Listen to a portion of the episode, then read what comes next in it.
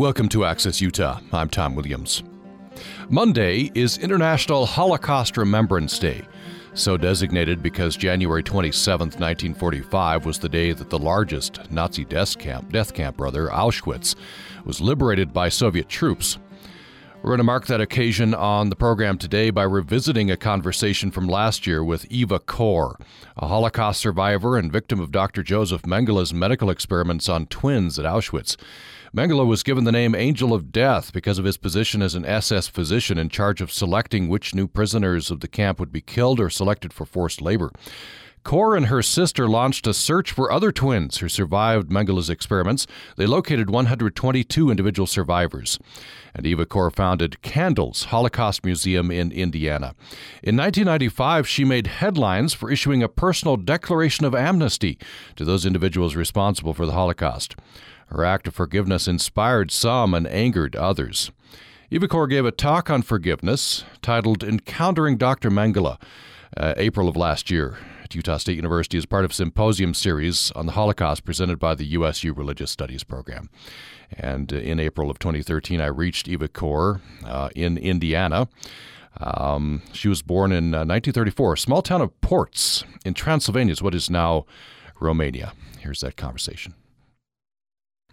So tell me about uh, life growing up. Your parents, Alexander, and uh, how do you Jaffa. pronounce your mother? Yeah, Jaffa. And uh, you're, you have a twin sister, a Miriam, and uh, Correct. and then you had two older sisters, Correct. Edith and Alice. Cor- very good. Yes. Your father was a landowner and farmer. Correct. And it was very peaceful, primitive uh, village. Uh, the children basically played. In the winter, we did go to school, but summer was no school, and we helped raise vegetables and uh, raise flowers and help mom around the garden because there was always work around the farm. We had chickens, ducks, geese, sheep, horses, cows, and lots of field, wheat field, uh, corn field, just about all the produce that you want, and basically a very busy, busy farm. We also had a winery. We had lots of grapes, a great area for raising grapes. Great place to grow up, it sounds like. Well, for uh, yeah, we had an orchard that I think today's kids cannot relate to it, but we had every imaginable fruit tree, lots of apples, pear, cherry, peach, walnut, plums, and uh, we could, we the children could climb every single tree in the orchard. And you were the, the Mozes family, Correct. the only Jews in town? It's not a town. We have Oh. got to really go Okay. away from the idea of town. Okay, a small That place. was an unpaved street Ah, okay. of about a hundred families, no running water, no electricity. It probably was incorporated in some fashion or form, but that I was not aware of it. It's called Portz. In Romanian, it's spelled P O R T with a little apostrophe under the T, which makes the pronunciation port. In Hungarian, it's spelled P O R C because the C in Hungarian is a sound of T.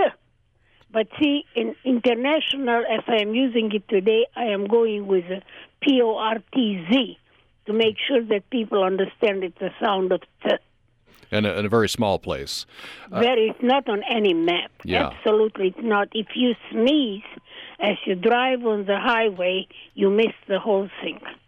But uh, unfortunately, as as things go, the, the, the Nazis found the place. The Nazis yeah, they took surely over. did, and yeah. that I can see my parents reasoning that the Nazis won't come here because they, the Hungarians, how they were allies of the Nazis, but they were reluctant allies, and they were not really willing to give up the Jews in Transylvania, and they tried to uh, drag it out and not conform with Hitler's wishes. You were six when the Nazis took over? Yes, I was six. In the morning, the Romanian army marched out. They begged our parents to go with them. But my parents said, no, we are not going to go anywhere. And in the afternoon, the Hungarian army marched in. There was never a shot, nothing. And the Hungarian army uh, were very polite, which we did not expect them to be.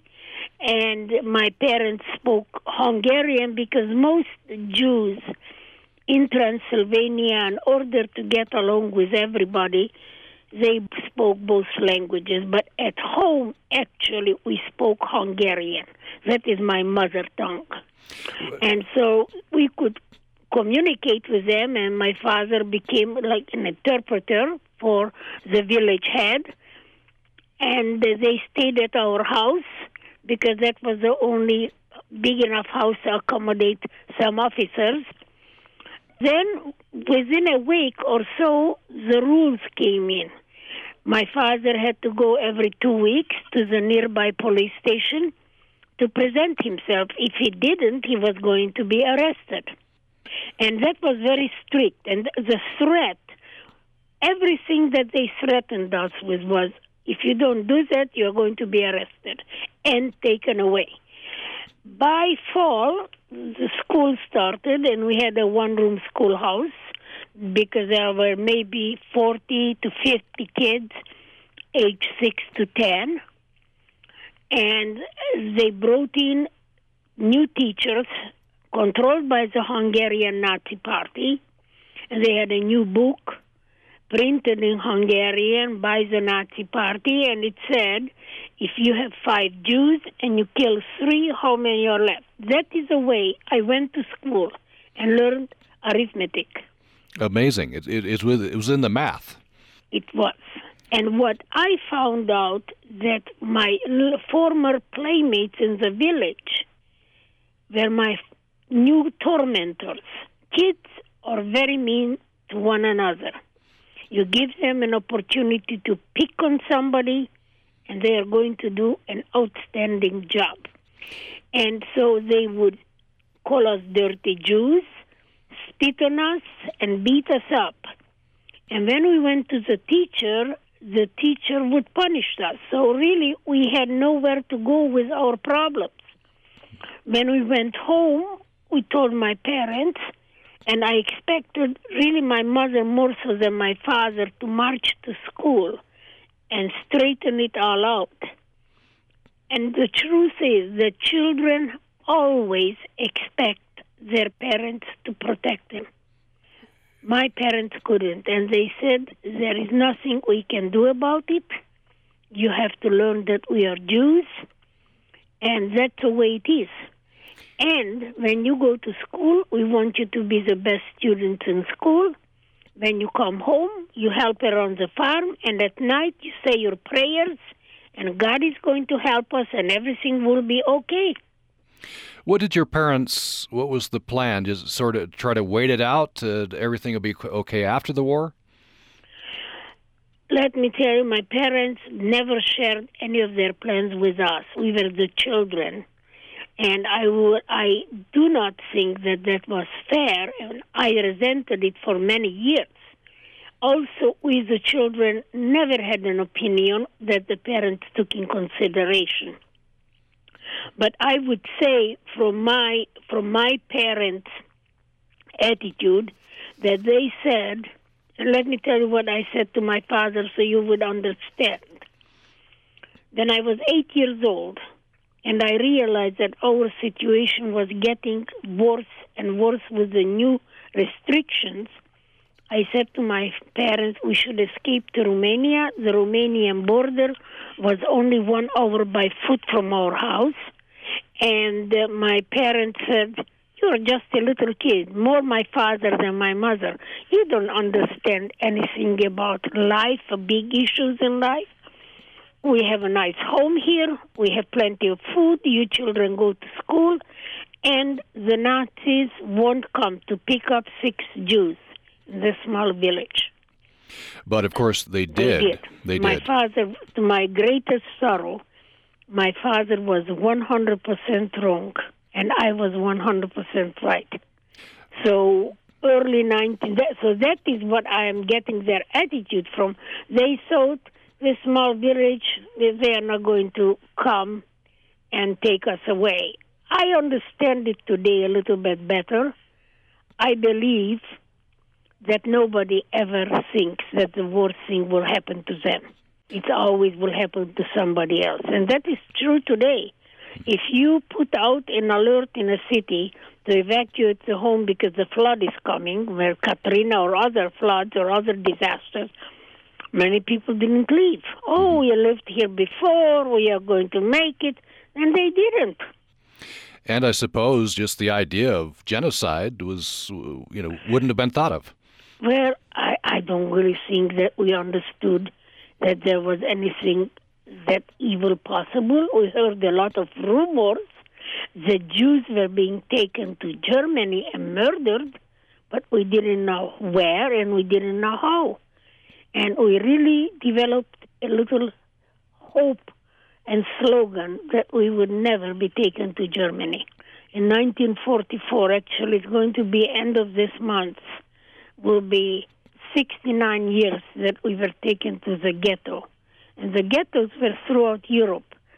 And our ghetto was mostly an open field surrounded by barbed wire fences. There was one building, the commandant headquarters, and we built our tent out of sheets and blankets. And uh, it rained a lot. We right there all Mar- all April and May rained. But we kept saying that the families together somehow we are going to make it. In the meantime, from the time we arrived, every head of the family was taken in for interrogation. My father was taken in toward the end of our stay in the ghetto, and he was brought back on a stretcher with bleeding whip marks. These were the Hungarian Nazis, and all his fingernails and toenails have been burned in an effort to find out where he hid all his gold and silver. And my father kept saying he was a farmer and all his money went into land and equipment to work the land, but they didn't believe him. They said all Jews had a lot of gold and silver, so they kept beating him. Then, three days after my father was brought back, we were loaded into cattle cars. And they were telling us, the commandant of the ghetto said, you leave all your personal belongings behind because the place you are going to will have everything that you need. So this way, they could get a hold of our possessions immediately and they could cram in a lot more people in the cattle car. We were crammed in about a hundred people in a cattle car it was hot. There were only four little windows at the top of the cattle car. The door was closed hermetically, and the bar came in from outside across the door, so you could not push the door open. Between each two cattle cars, there was a guard in a booth, and he had a machine gun, and he said, Anyone trying to escape, I will shoot. Now, the train moved had top priority. It would only stop for one reason to refuel. When the train would stop, we were very, very thirsty. It was very hot in that cattle car. We had no, no provisions, nothing to drink. So we would ask the guard by our cattle car for water, and he would always say, five gold watches and the grown-ups would gather and pass those gold watches, and then he would throw in a bucket of water through the window. It was a strange exercise in futility. And I wondered for all those days when we were there and many years after that, why did we do that? Because nobody got any real water to drink. I understand it in recent years that was our only way of getting any information of where we were being taken. It was the end of the third day when the train stopped. We asked for water, and the answer came back in German. I was 10 years old, and I instantly understood what happened. We have crossed the border into Germany. Our Hungarian guards have been changed to German. And that meant for all of us that the end was near. people in our cattle car were praying and crying, and the train moved on. We were in the cattle car for another eight hours. The train stopped again, and we again asked for water, and this time there was no answer in any language, which I concluded this must be the final stop, and I was right. We heard a lot of Germans yelling orders outside, and then the cattle car doors swung open. A lot of people, thousands of people, poured out onto a little strip of land called the selection platform. My mother grabbed my twin sister and me by the hand. We were her youngest children, and she hoped that as long as she could hold on to us, that somehow she could protect us everything was moving very fast. And as I looked around on that confusion on that selection platform, I was maybe there 10 minutes when I realized that my father and two older sisters disappeared in the crowd. I never ever saw them again. So, holding on to my mother's arm, hand, as a Nazi was running and yelling in German, twins, twins, we did not volunteer any information. He noticed us because we were dressed alike and we looked very much alike. And he demanded to know from my mother if we were twins. And my mother asked, Is that good? And the Nazi nodded yes. And my mother said yes. At that moment, another Nazi came, pulled my mother in one direction. We were pulled in the opposite direction. We were crying. She was crying.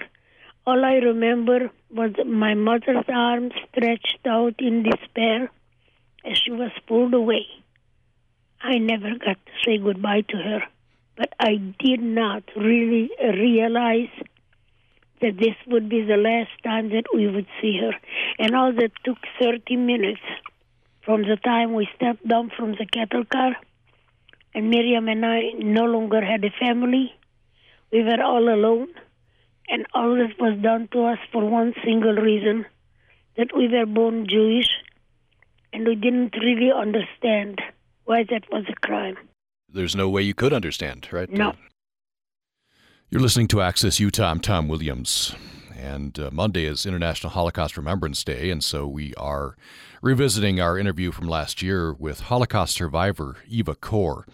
Uh, she's a twin and for that reason, uh, she and her twin Miriam were uh, were saved at the camp uh, to be experimented on horribly by uh, Dr. Josef Mengele. We're going to get into talking specifically about Dr. Mengele's experiments on twins, including Eva Kor and her twin, following a brief break. Programming on Utah Public Radio is made possible in part by our members and Crumb Brothers Artisan Bread at 300 South and 300 West in Logan, open Monday through Saturday until 3, offering Jewish rye, polenta cheese bread, and ciabatta sandwich buns.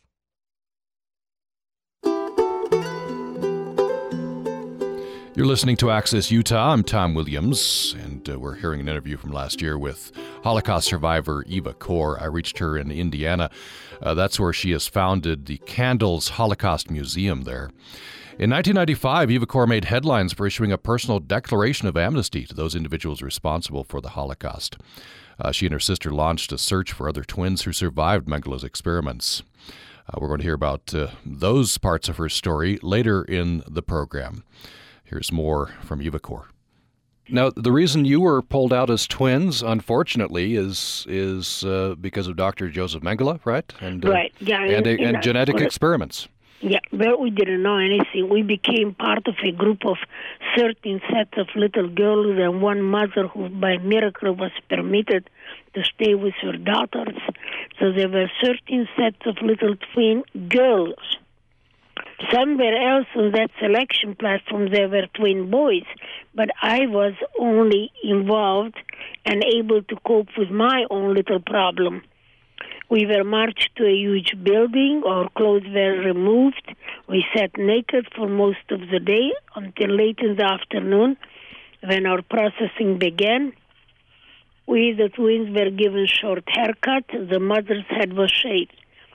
Our dresses were returned with a huge oil painted red cross on the back, and the mother was given striped prison uniform. So to have our own clothes and our own hair was a privilege that we were granted. Then they lined us up for registration and tattooing, and when my turn came, I decided that I would give them as much trouble as I possibly could. Four people restrained me two Nazis and two women prisoners while they heated a gadget. It looked like a writing pen with a needle at the end, and they heated the needle over the flame of a lamp. When it got hot, they dipped it into ink, and then they burned into my left arm, dot by dot, the capital letter A dash 7063. Miriam became capital A dash 7064. Auschwitz was the only Nazi camp that tattooed its inmates. My husband is a survivor of four years in Buchenwald. He does not have a tattoo. Once we were processed, we were marched throughout the camp. We arrived at a barrack, a modular horse barn, no windows. The windows were on the elevated part of the roof. Inside, everything looked filthy and crude. Three story high bunk beds covered with a thin straw mattress and a dirty blanket. Miriam and I were given a bunk bed on the bottom, and we have not slept or stretched out in five days.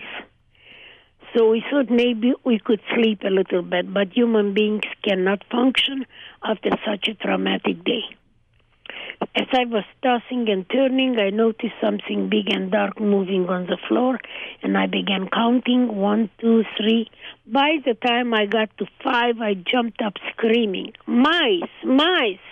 Coming from a small village, a f- big farm, I have often encountered mice and I was always scared of them. But a girl from the top bunk bed said, Stupid kid, these are not mice, they are rats. And you better get used to them because they are everywhere. And now we couldn't even try to fall asleep. So Miriam and I went to the latrine. As I entered the place, there on the filthy latrine floor, there are the scattered corpses of three children. I have never ever seen anybody dead before. But to me, the message was clear that that could happen to Miriam and me unless I did something to prevent it. So I made a silent pledge that I will do anything and everything within my power to make sure that Miriam and I shall not end up on that filthy latrine floor from the moment we left the latrine, I did everything instinctively and everything instinctively right. I never let any doubt or fear enter my mind. I uh, never let go of that image of Miriam and me walking out of that camp alive until the day we were liberated. Uh, so tell me about these. Uh, this is just horrible to, to, talk about these experiments that Dr. Mengele was performing on on you and, and the other twins. Well, the, I was involved in two types of experiments, but that was not the whole scope. Because if twins were older than 16 or they were in a reproductive age, I realized from what I have been able to talk to other twins because we do not have any data. The Nazi data of Mengele's experiments disappeared. Anyway, I was taken, Miriam and I were taken three times a week Monday, Wednesday, and Friday to a lab that I call the observation lab. There they would remove our clothes. We would stand or sit for eight hours a day every part of my body was measured compared to charts and compared to my twin sister. These experiments were not dangerous, but they were unbelievably demeaning.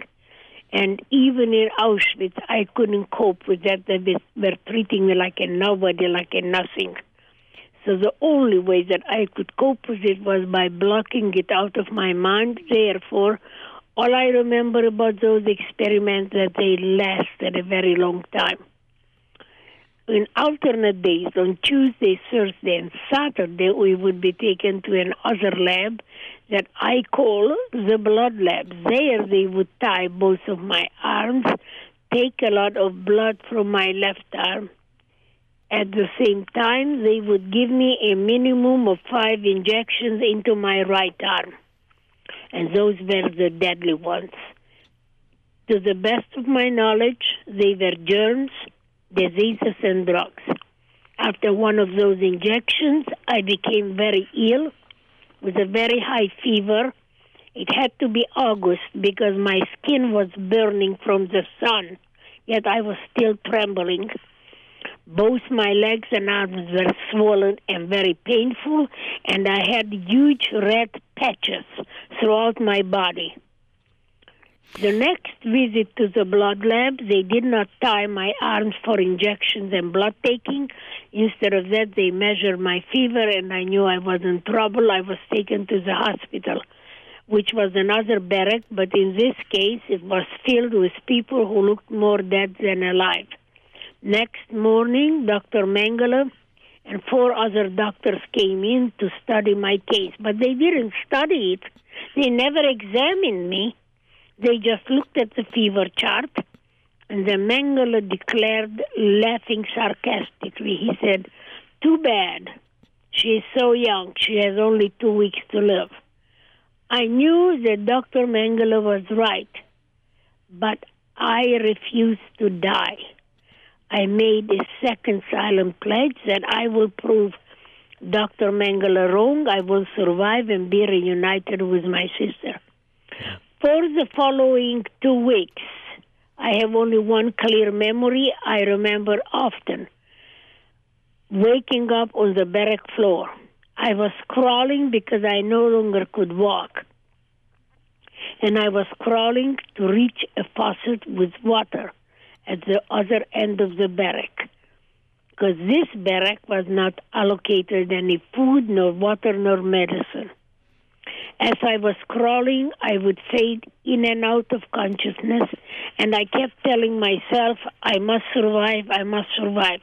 After two weeks, my fever broke, and then I immediately felt a lot stronger, and it took me another three weeks before my fever chart showed normal, and I was released and reunited with the other twins and my twin sister Miriam. But Miriam looked very sick.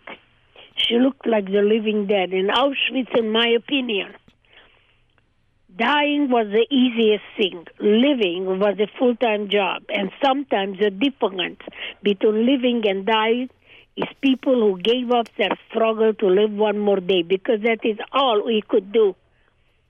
And they would sit staring to space aimlessly. And that staring was scary to me because I know she gave up on her own struggle to live one more day. Then I asked her, What happened? What have they done to you? She refused to talk. She said she couldn't talk about it, and we never talked about Auschwitz until 1985. In 1985, I again asked Miriam, Do you remember that I was taken to the hospital? She said, Yes. I said, What happened to you? Well, I was in the hospital. She said, Well, for the first two weeks, they she was on the Nazi doctor surveillance 24 hours a day. They were waiting for something to happen. She didn't know what that was because they didn't tell her, and she didn't know if whatever they were waiting for happened or it did not happen. And I told her it didn't happen because it was the same two weeks that Mengele said I would die. Would I have died? Miriam would have been rushed to Mengele's lab, killed with an injection to the heart. And then Mengele would have done the comparative autopsies. I spoiled the experiment. I survived, and Miriam was not killed. According to the Auschwitz records, they had 1,500 twins used in Mengele's experiments. The estimated number of survivors is less than 200 individuals. Most of them died as a result of the experiment. Some might have died as a result of the conditions in the camp. Then I asked Miriam what happened to you after the two weeks were up. She said she was taken back to the lab, injected with all kind of things that made her very sick. After the war, Miriam was always weaker than I was. She got married in 1958. In 1960, expected her first baby, and she developed severe kidney infections that did not respond to any antibiotics. Second pregnancy in 1963 got worse.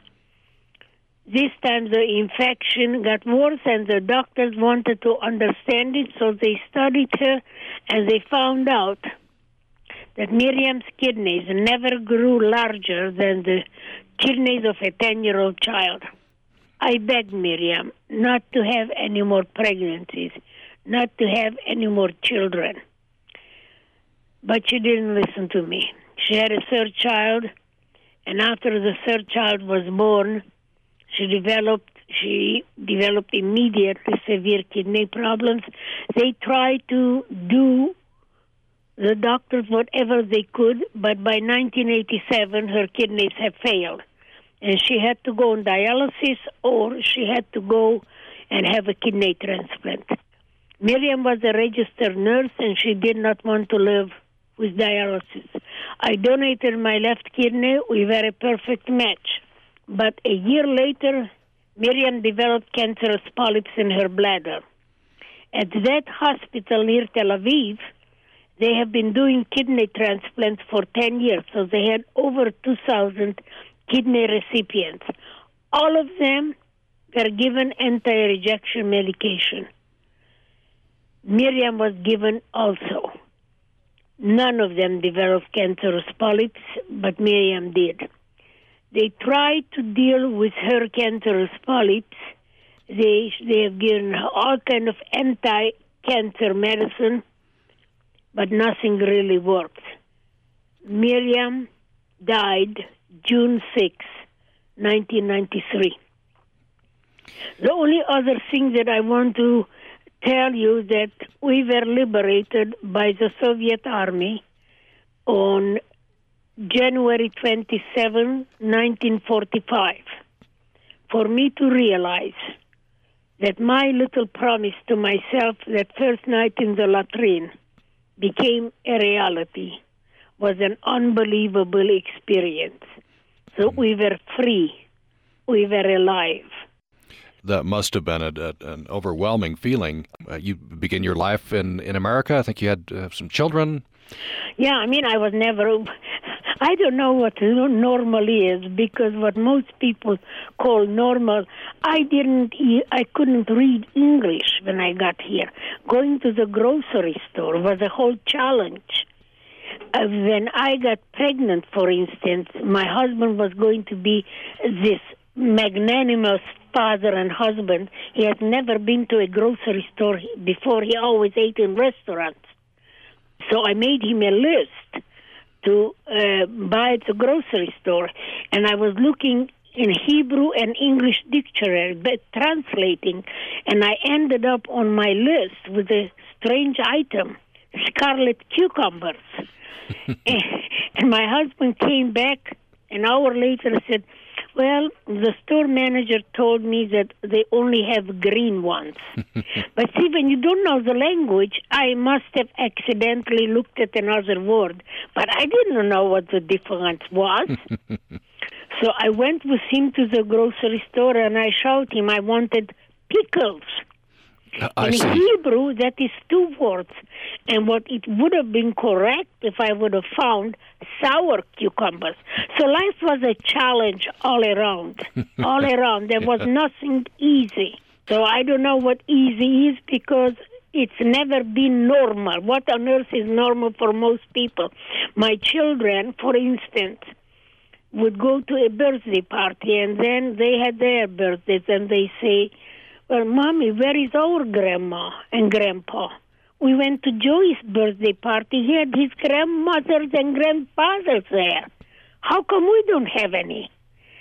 So we were three years old. I tried to explain to them that there were bad people called the Nazis who killed their grandparents.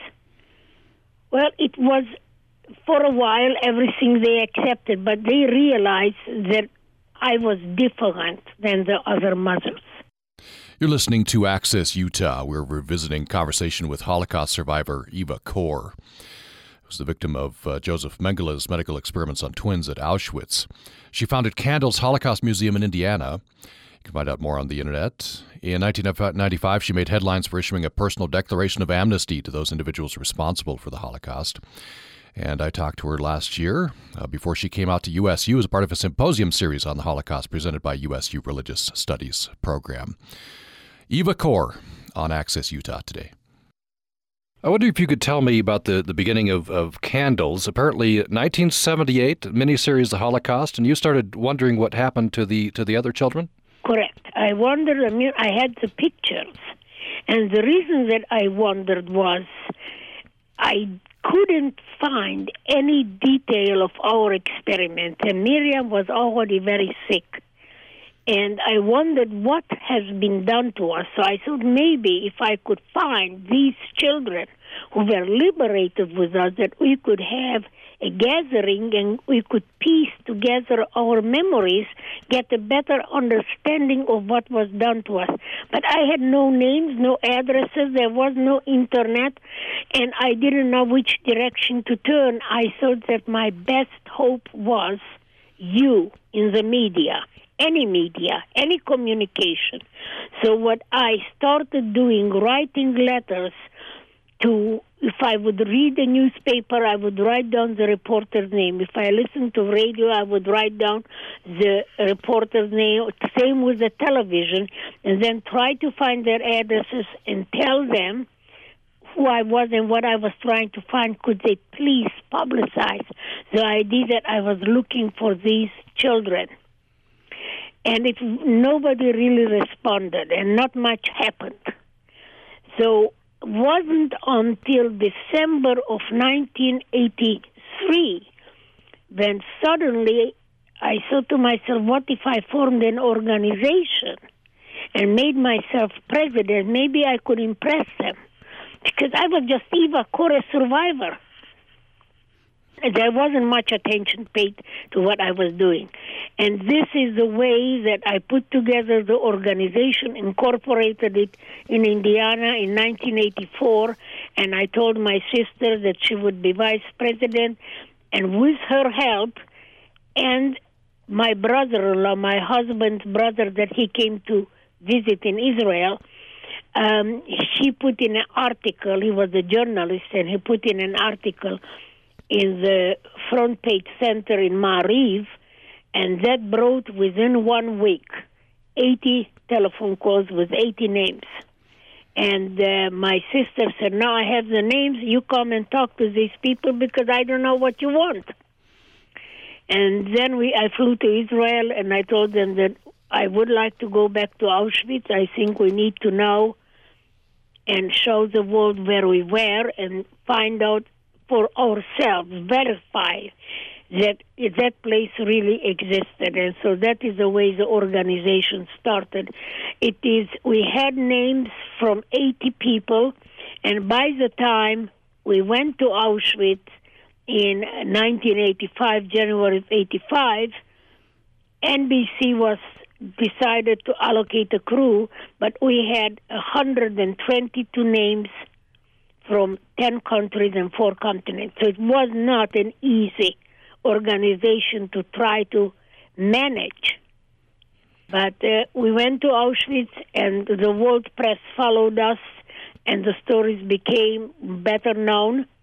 But then they found these bones in Embu, Brazil, in June of 1985, and nobody was interested in the story of the twins yet we were left with the same problems that we had before. And these bones were were thought to be those of Dr. Mengele?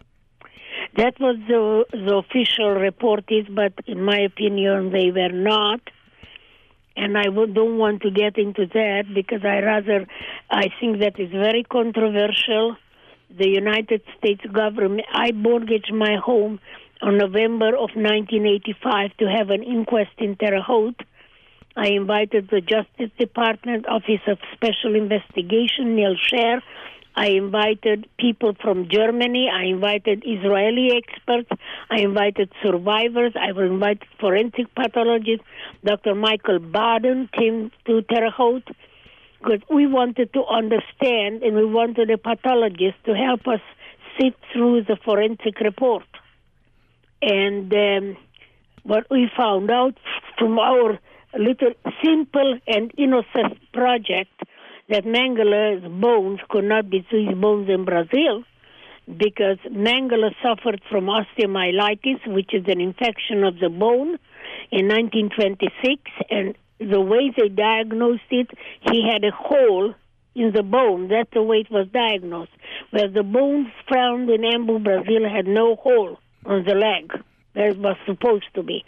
So therefore, the Justice Department delayed the forensic report and the final report in the case of Mengele until 1992, October of 1992, when I knew that the report, the forensic report, not forensic, DNA report that was done by Dr. Alec Jeffreys from Leicester University in England, that that would come out, and then I contacted Eberhard Klein, was the prosecutor for the Mengele uh, case in Germany.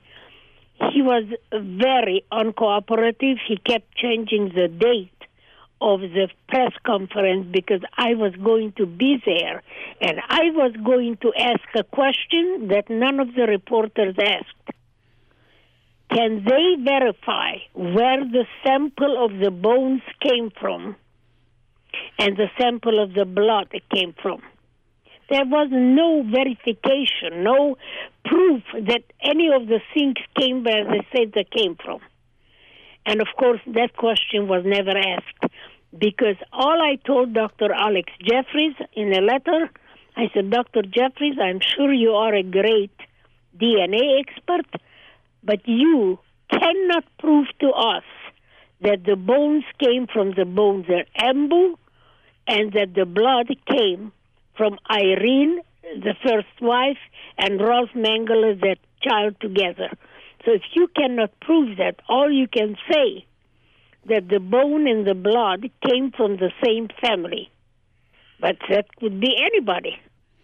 I wonder if you could. Uh, this is remarkable. Of course, it, got a lot of press. 1995, 50 years after liberation, you returned to Auschwitz, and you you forgive. Actually, we didn't get a lot of press. Oh, you didn't. You didn't amazing. We didn't. I, I I would have thought you would. This is this is remarkable. No, actually, what we did there with Dr. Munch, we had at least 300 pages of press releases, handed them to people, and there were only three reporters. From uh, one a French reporter, one an Israeli reporter, and one a German reporter who came to the press conference. The Israeli reporter wrote a nasty, scathing article about me that I am walking in Auschwitz hand in hand with a Nazi murderer. The German reporter was Bruno Scherer, who wrote a nasty article about Dr. Munch, putting in his home address, and Dr. Munch's house was firebombed. And then I talked to Bruno Scherer, and I said, How dare you do that? He said, Well, I got even for my grandfather who was an Auschwitz survivor. And the French was also a very alarmist report, and the French underground was going to, and they actually fired the resistance movement in French fired lawsuits against Dr. Munch. So that is all I got in the press for that big, great event. Two adversaries meeting as friends. Interesting. Yeah, you and in in years uh, since, uh, of course, and and you, you know, through the through the Candles organization, you go around uh, talking. Um, you you do get interest, I'm sure, in this because it is remarkable at, the, at that uh, point you you forgave the Nazis. I forgave the Nazis, and I will tell you that that idea of forgiveness, what people must understand, that it has nothing to do with Mengele. It has nothing to do with the Nazis, with Hitler. it has to do, it, it does not do anything to help them. If it helps them, so be it, but it helps the victim. The world is filled with victims that are never helped and never healed. This is a very simple idea, and the way I came up with it, not that I ever even thought about it for a moment, I stumbled on it when I met Dr. Munch at his home in Germany. It will be this August, it will be 20 years ago and he treated me with tremendous respect, kindness, and consideration. I really went there in the hope that I could find out more information about our experiments because he was a friend of Mengele's. That is what I was interested in. Well, he knew nothing about our experiments, but because he was polite, caring, and kind, I felt comfortable in his company, and out of the blues, I hear myself say, Dr. Munch, by any chance, do you know anything about the gas chambers in Auschwitz? Because, of course, there are the revisionists who say there was no Holocaust, there were no gas chambers. And this was my first and only opportunity to talk to a Nazi. And he immediately said, this is a nightmare that I live with every single day of my life. And when on describing the operation of the gas chamber, because he was stationed outside looking through a people as people were dying. I have never heard about it. He said people, the Zyklon B, which is pellets, looks like pellets of white gravel, were dropped from canisters from the roof outside. They fell to the floor, operated like dry ice, and the gas was rising from the floor. People in the gas chamber or shower room, they were going to take a shower, but of course it was a gas chamber. They're trying to get away from the rising gas, climbing on top of each other, the strongest one ending up on the top of the pile. So when everybody was dead, there was a little mountain of intermingled bodies. The people on the top of the pile were the strongest one. So when Dr. Munch saw that they were st- they stopped moving, he knew that everybody was dead, and he signed one death certificate stating no names, just a thousand, two thousand, or three thousand people. I never heard about that. To me, that was extremely important information. So I said to Dr. Munch that I was going to Auschwitz in 1995 to celebrate 50 years of the liberation of the camp, and would he please come with me and sign a document at the ruins of the gas chamber where it happened, and in the witnesses, in the company of at least six witnesses. And he immediately said yes. So I got back to Terre Haute, Indiana, very excited that I will have an original document signed not by a survivor, not by a liberator, but actually by a Nazi who witnessed it. And I was very determined to thank him in some fashion or form. But I had no idea how does one thank a Nazi doctor. And in my efforts, I tried, first of all, to go to a Hallmark shop and read thank you cards but to get some ideas, but that was a wasted time. Then I went back to my own life lesson of never giving up. And for the next 10 months, when I was cooking, cleaning, or driving the car, I kept asking myself, how can I thank this Nazi doctor? And after 10 months, a simple idea popped into my head. How about a letter of forgiveness from me to Dr. Munch? I knew immediately that this was a meaningful gift for Dr. Munch, but what I discovered for myself was life changing. I discovered that I, the little victim from Auschwitz, had the power to forgive. No one could give me that power, and no one could take it away. It was mine to use it in any way I could. Up to that time, I always reacted to what other people did to me. This was the first time I initiated something on my own to write a letter of forgiveness. It took me another four months to write that letter because I worked through a lot of pain. And then it occurred to me that somebody even might read my letter, and my letter is available on our website under www.candlesholocaustmuseum.org. Click on Education Center. The next paragraph will come up, will be Letters to the World, and there are Dr. Munch's documentation of the gas chamber and my letter of forgiveness, which I call Declaration of Amnesty.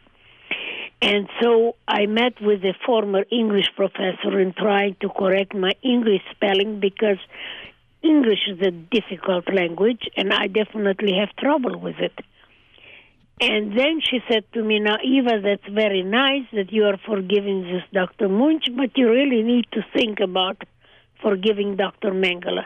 Just do me a favor when you go home tonight, just visualize that you are talking to Mengele and you're telling him that you forgive him and see how it will make you feel. And I, I did that and I realized immediately, I said, wow, I even have the power to forgive the God of Auschwitz because Mengele was God in Auschwitz. And once I decided that I could forgive Mengele and I was not hurting anybody, I decided to forgive everybody who has ever hurt me.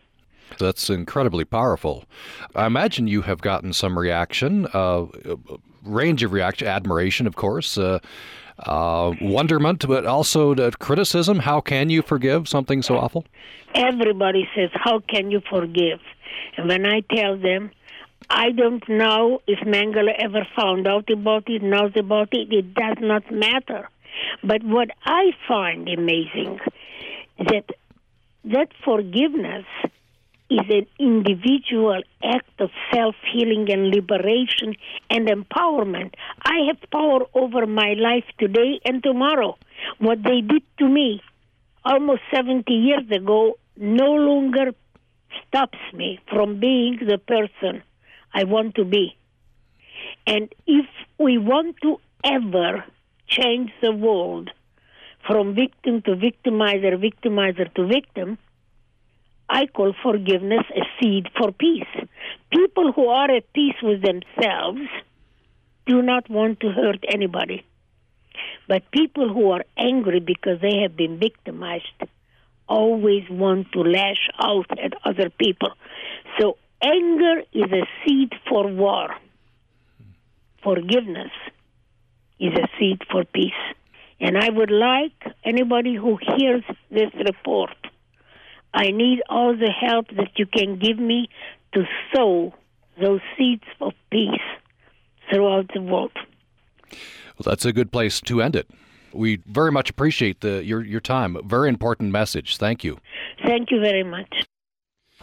My interview with Eva Kor, Holocaust survivor. More information at her Candles Holocaust Museum in Indiana. Coming up on Monday, we have uh, live coverage from the legislature, including an interview with Governor Herbert. Thanks for listening.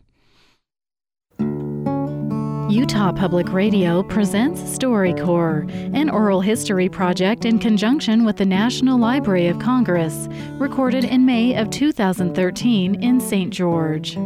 Marlene Hammond and her sister Priscilla Hammond, polygamist wives from Centennial Park, Arizona, talk about the Short Creek Raid of 1953, which at the time was described as the largest mass arrest of men and women in modern American history. It was in the heat of the summer, and they came in and they took the men, incarcerated them in the schoolhouse, and so they were separated from their families, and they would not allow the families to go eat in their homes. They set up a cook camp out in a field in the heat. It had actually been raining, so it was muggy, and then it had dried out, and people had to go out there and eat. They couldn't be eating in their own homes, and it was very oppressive for many of us. And then they took the men down to Kingman, Arizona, and put them in jail there.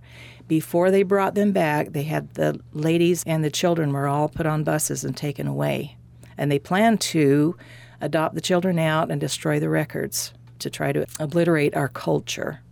This was not the first time that they had done this because when our father was newly married to his first two wives in 1944, they had come in and he had been arrested at that time also. So this was actually the second time that our father had been arrested for the practice of plural marriage in his life. And while it's very much a part of our religion and our belief in the fundamental principles that Joseph Smith established, the laws against it have been very very cruel in a way to our people that are practicing it because it makes victims out of the people. And for this reason, the plural culture has become isolated. And we've isolated ourselves to protect ourselves. And so the 53 raid was on a much larger scale than the 44 raid, of course, because every woman and child was taken from the community.